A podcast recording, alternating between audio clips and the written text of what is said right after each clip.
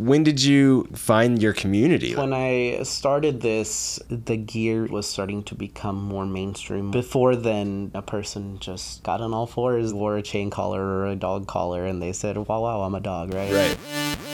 Welcome to another episode of Primary Care. I'm your host, Dr. Hendricks.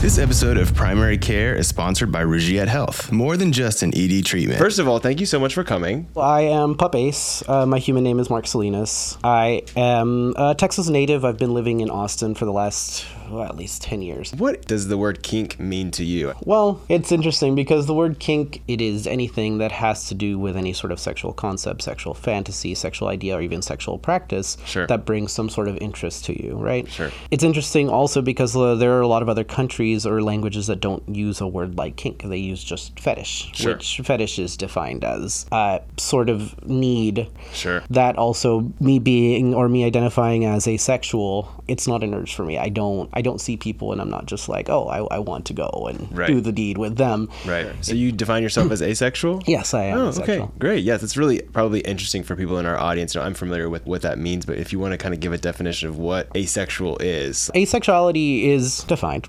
as not having or having a very low amount of sexual attraction, experiencing a very Sure. low amount of sexual attraction. I know that a lot of people have this sort of stereotype that asexuals are like, oh, no, not sex. Ah, I don't want to see it. I don't. uh." Right. And that's not my case. There are asexuals that are repulsed, but there are also allosexuals or people that experience sexual urges regularly or very frequently that are also sex repulsed. Just being sex repulsed doesn't mean that you're asexual. right? It's- it's complicated. Yeah. Before getting into pup play, did you always have like an inclination towards animals or dogs? Did you grow up with dogs? Is it just sort of random that this is something you identified with? people that are not involved in it find it very easy to conflate Sure. the ideas of that this is connected to biological Dogs. animals Right. in general. I did own a dog. I owned a few dogs while I was growing up, but the idea never was that oh I want to role play a dog. I found the hood, I found the community, and so it came up, and I was like, well, sure, let me give it a shot. Did the dog hood sort of speak to you, or did you just kind of put it on and it feel right? I won't say that my initial dog hood spoke to me.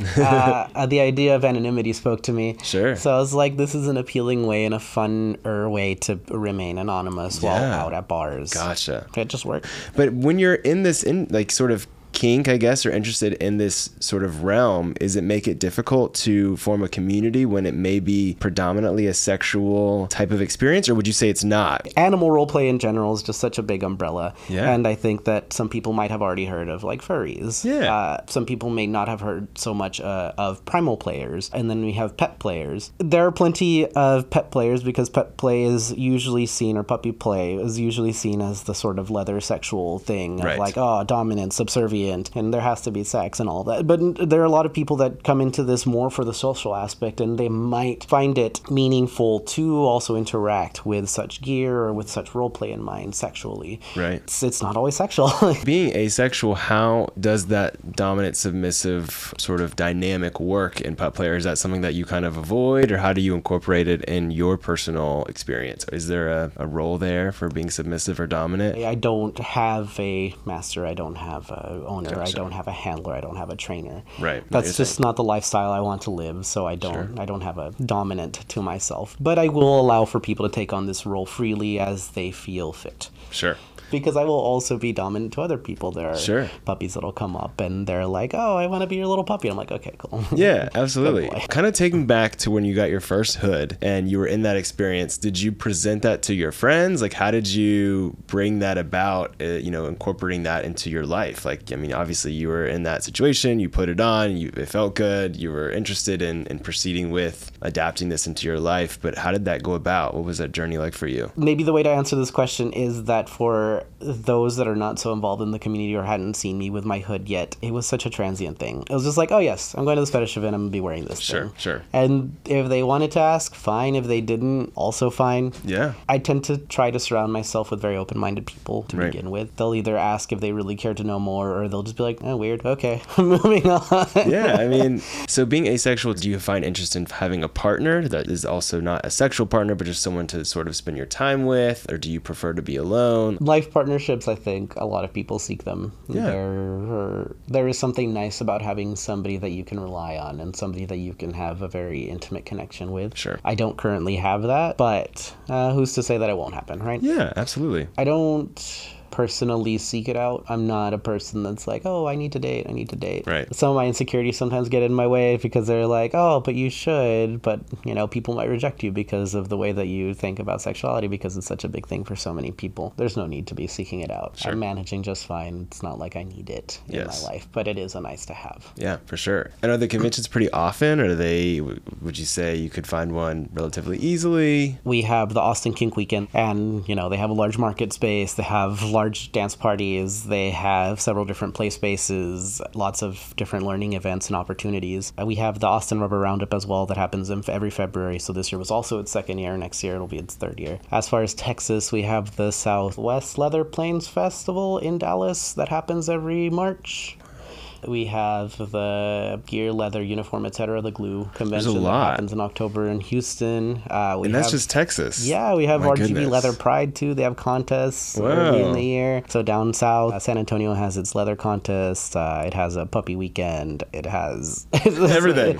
yeah, And when you go to these conferences, do you present fully in gear, or do you usually go as your human self and transition into gear while you're there? I tend to gear up and look pretty for the day. Yeah, absolutely. With whatever assortment of gear that I've collected over the years. And do you see your human self and your pup play self as different entities? Do you have different personalities? Are you kind of the same? How would you describe your two personas? I would say that there is some sort of acceptance towards maybe some sillier, more playful aspects whenever people see somebody in some sort of hood like this. Sure. It makes people just be like, oh, look, a puppy, haha, I'm going to pet them. And it makes it easier for a person to just like come up or be very close or just like pop your head into a conversation. Yeah. Like snuggle up to somebody. To a stranger, I won't just like come up and pounce on them or Right. like snuggle up to them. I might just give like a shoulder bump and be like, hi. Yeah. or maybe like just stick my nose in between a couple of heads that are having a conversation and just be like, hey.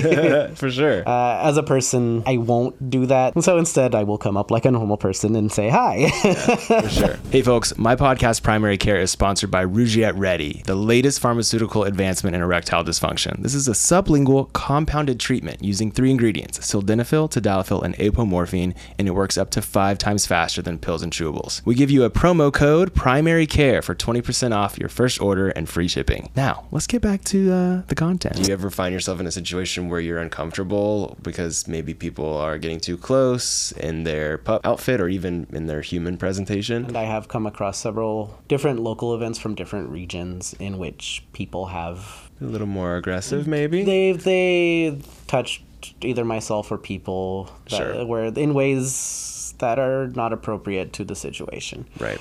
It's like, hey, you can't do that, and then they're like, oh, well, I was just being friendly. Right. No, you still have to ask for consent. That's not Exactly. okay. Consent always for mm-hmm. sure. At first sort of like come out in my into my queerness and was going to bars and stuff. There was no social media and so you could meet people and then maybe never see them again. So there was this sense of like I can just be myself or who I am for the moment. You know, the next night be somebody different. Whereas now it seems like everything is sort of tracked, you know. if you meet somebody, they know your face, they find you online and they may be following you for many years and you may not even know, which is not a bad thing. You know, it's actually just the way society's moved. There's a lot of, I think, freedom in wearing a hood and having that feeling of being anonymous or picking up who you want to be that day around that group of people. So you mentioned the ropes. rope play is, is honestly my my first and true love whenever it comes to fetish and kink. Yeah. It's interesting the way that you work rope like a puzzle to make sure that people stay restrained or that Sure. people get put in certain positions whether they're more pleasurable or more painful Sure. depending on the wants of the current play session right Yeah. you know seeing scenes in movies or shows or stuff like that where rope would be involved or somebody getting tied up it was interesting Sure. and I would sneak in, of course, here a little piece of rope or some sort of